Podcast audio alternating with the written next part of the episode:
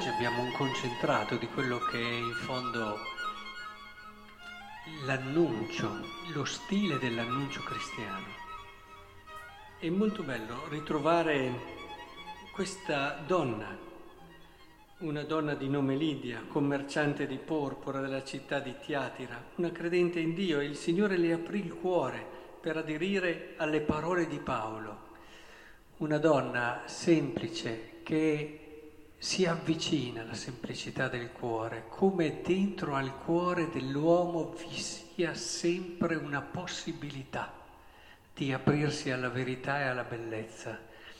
Vedete che mi piace perché questo brano non c'entra tanto su Paolo, sul predicatore, piuttosto eh, c'entra più su un cuore che si rende disponibile e sull'azione di Dio che permette a questo cuore di rispondere, quasi che questo cuore ritrovi una, una assonanza, una sintonia, come un richiamo, un richiamo fondamentale. È, è importante cogliere che c'è davvero qualcosa che ti richiama a qualcosa di tuo nel momento che tu annunci e questo lo fa Dio. Noi possiamo essere bravi a parlare, a fare dei discorsi, possiamo prepararci anche a fare delle omelie straordinarie, possiamo... Ma fate, ma non serve fino a quando lo Signore non apre il cuore dell'uomo, fino a quando il Signore non fa sentire una sintonia profonda. Vedete, dentro al cuore dell'uomo, io più, più passa il tempo, più mi accorgo che il cuore dell'uomo è straordinario, ma perché l'ha fatto così Dio anche persone magari che hanno lasciato, magari oppure non credenti, ma la cosa che mi affascina è sempre vedere la bellezza del cuore che ci può essere nell'uomo. E questo mi fa sempre pensare a Dio.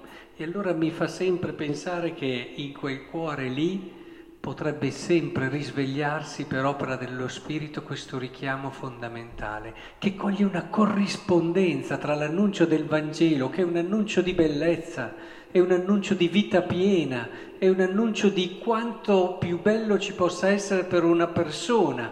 E chi è che non vuole vivere così? Chi è che non vuole vivere in modo bello e pieno? Io ne ho conosciute di persone anche lontane dalla fede, ma quando percepiscono l'idea di poter vivere qualcosa di bello, ecco che si risveglia in tutti qualcosa. E soprattutto anche la nostra gioia nel, nel vivere la fede è decisiva. Ricordo ancora quel frate che stava tornando a casa da un convegno, era, era molto contento, avevano pregato, avevano vissuto esperienze straordinarie e e sapete quando si è molto contenti, che si vede dagli occhi, si vede da quello che dici, si vede che cantichi un po', eccetera. E, ed era in treno e aveva di fronte una persona. E a un certo punto questa persona ha detto, insomma, puoi smettere di essere così felice che mi dà da fare, che mi dà fastidio? Perché quella cosa lì dà da fare. In fondo magari dopo si è capito che questa persona si doveva avvicinare alla fede, stava cercando Dio da tempo, non l'aveva trovata, era molto tribolata.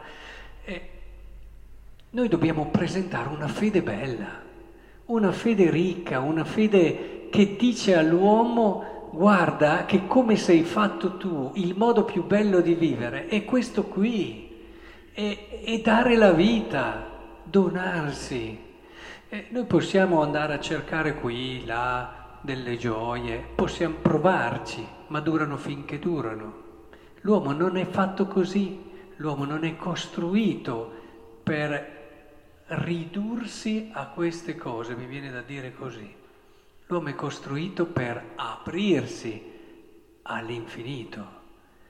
L'uomo, il cuore dell'uomo, chiunque, io quando vedo una persona, la prima cosa che penso, il tuo cuore è una possibilità infinita ricordatelo sempre. E allora la parola di Dio di oggi è proprio lì, è proprio lì che ci riporta. Dio che opera. Quindi un bravo predicatore, se deve dedicare un po' di tempo per le sue omelie, deve dedicarne dieci volte di più per la sua preghiera. Guardate che la preghiera, un uomo un bravo predicatore deve essere soprattutto un uomo di Dio, un uomo che, un uomo che non si nota tanto, un uomo che magari non, non racconta tanto quello che fa. Più lo racconti, peggio è magari la gente non se ne accorge neanche, siamo a volte così preoccupati di far vedere che ci comportiamo perché è il buon esempio, perché la gente guarda quello che fai. Certo, devi essere autentico, coerente, ma non preoccuparti di farlo vedere, devi esserlo soprattutto. Sarebbe un problema, dicono sempre i santi, meglio essere santo senza che la gente se ne accorga, piuttosto che la gente ti ritenga santo e poi non lo sei. È lì, è lì che fai la differenza. È lì nel fatto che tu sei consapevole che è Dio alla fine che opera quello che opera. Le tue parole arrivano fino a un certo punto. Possono a volte cambiare certi comportamenti esteriori, ma non vanno al cuore. Al cuore c'è Dio. E più tu sei in sintonia con Lui, più tu ti immergi in questo mistero di bellezza, più realmente le tue parole possono muovere, come dice il Vangelo di oggi, quello Spirito Santo che Lui ci dona, che è lo Spirito di verità e ci muove a trovare la verità tutta intera, ma ce l'abbiamo già dentro. Quindi se io devo aiutare una persona non soltanto io, ma è quello spirito che c'ha già dentro lei che la può aiutare. Io posso risvegliarlo, io posso essere un piccolo strumento, ma è la persona il grosso valore. Credo che come predicatori la prima cosa che dobbiamo riscoprire è proprio questo. Quando siamo, a volte ci sono state persone che pensavano di insegnare, si mettevano a volte quasi come su di un piedistallo, magari non lo facevano in modo cattivo, però arrivava un po' questo messaggio, io dall'alto ti insegno. Invece se vuoi annunciare secondo il Vangelo, tu devi metterti davanti ad ogni persona ad ogni persona che creda, che non creda, come davanti a un mistero grande, con questo stupore.